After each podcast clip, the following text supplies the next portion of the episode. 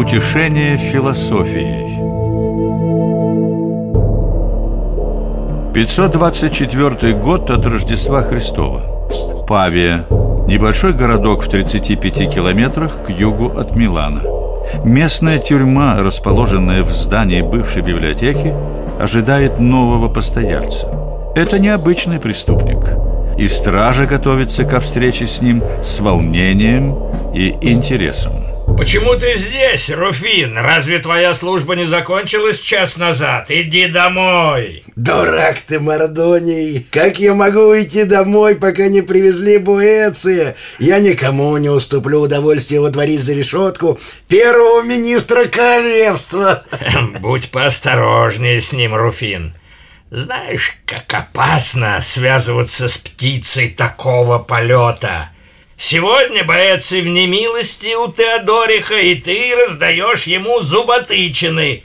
А завтра, глядишь, он будет опять на коне, а ты лишишься головы. Поговаривают, он обвинен несправедливо. Он вступился перед Киприаном за человека, обвиненного по ложному доносу в государственной измене. И дело обернулось худо. Самого Боэция тоже обвинили в измене. О, гляди, гляди, Мордоний, вот и они.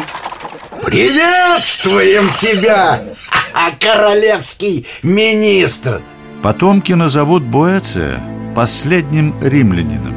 Он родился в 480 году, когда умер Юлий Непот, последний человек, носивший титул императора Запада. Через девять лет король Остготов Теодорих Великий вторгся в Италию и к 493 году захватил весь Апеннинский полуостров и Сицилию. В последние годы его правления государственными делами фактически управлял Боэций, назначенный первым министром королевства. Однако в 524 году он был обвинен в государственной измене и приговорен к смертной казни. В тюрьме он написал труд, которому суждено было стать одним из самых известных произведений Средневековья «Утешение философией». Скучно. Налей-ка вина, Мордоний, и доставай кости. Клянусь твоей рыжей бородой, сегодня я отыграюсь. Сначала я пойду проведаю нашего заключенного. Да брось, Мордоний! Он наводит на меня тоску. Все лежит и пишет какие-то стихи на табличке. Сыграем. Ну ладно. Вот кости. Бросай. А, злая судьба. Ну почему? Почему мне так не везет? Тем временем, пока тюремщики играли в кости, и один из них, очень эмоциональный, проклинал судьбу, Буэций тоже сетовал на переменчивость фортуны, изливая слезы в стихах. Песни, что раньше слагал в пору цветения силы, Вынужден ныне на путь скорбный направить, увы. Славою был я богат в юности ранней когда-то. Опять единицы. Стойкий. Эй, Буэций! Что ты там причитаешь? И без того мне не везет. Твоих стенаний только не хватает. Как тут сосредоточиться силы, перед броском?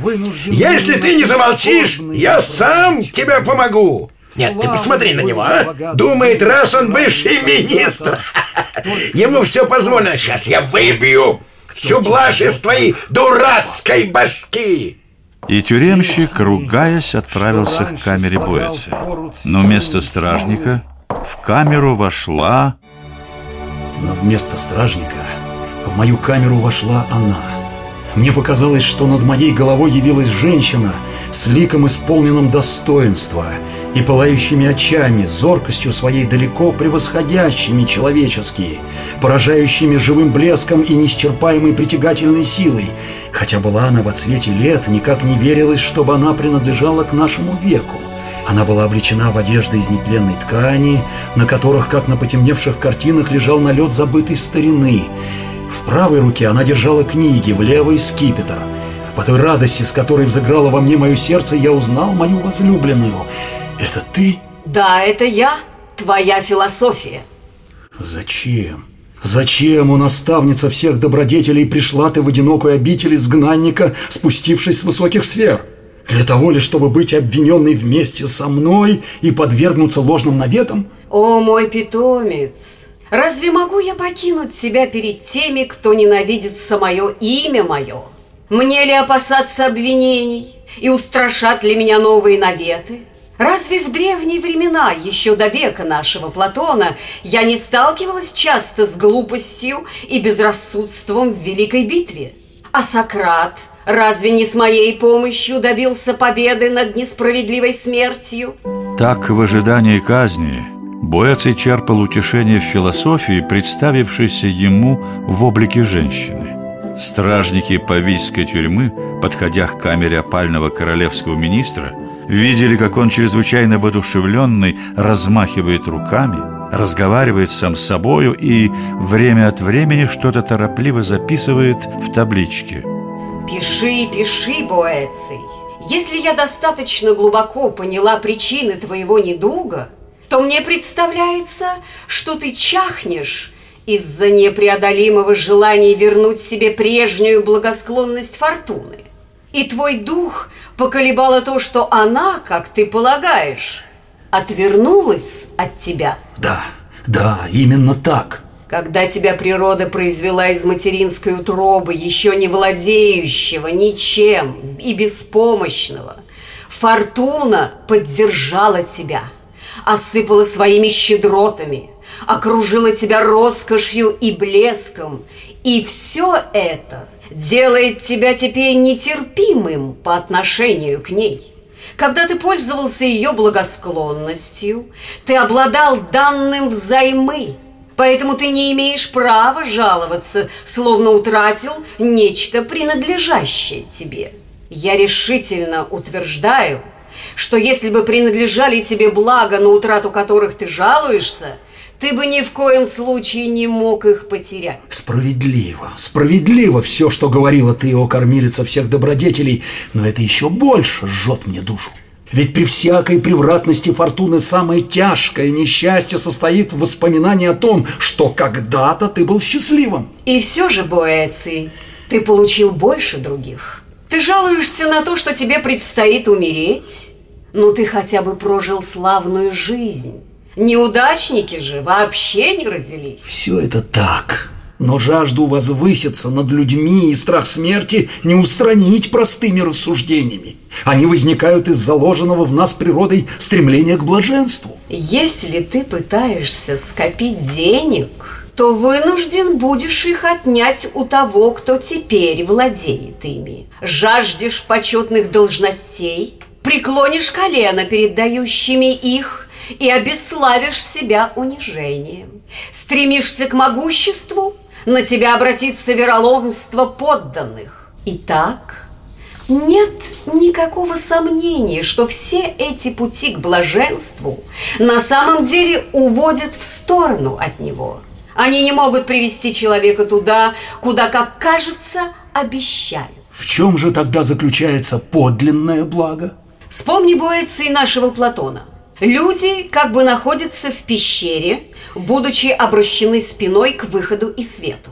Находясь в таком положении, они видят только тени, отбрасываемые на расположенную перед ними стену пещеры, и принимают увиденное за настоящие вещи. Влюбляются в них, стремятся к ним, хотят обладать ими. Бывает, что, встречая в чужом краю земляка – мы радуемся и заключаем его в объятия, которых он, может быть, по личным своим качествам совсем недостоин. Этот человек, сам того не подозревая, напоминает нам об оставленной родине, подлинном предмете нашей любви, и потому, оказывается, согрет радушием, которого не чаял. Так и пленяясь красотой земной, мы на самом деле тянемся сердцем к вечной красоте небесной. Бог – вот подлинное благо. Земная красота, которой мы влечемся, всего лишь отражение Его красоты. Да-да, я знаю другие слова.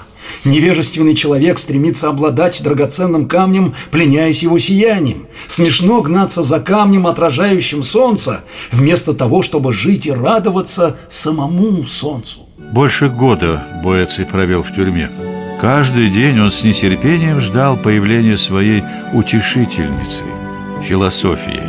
Часами они говорили об истине, о добре и зле, о тернистых путях правды.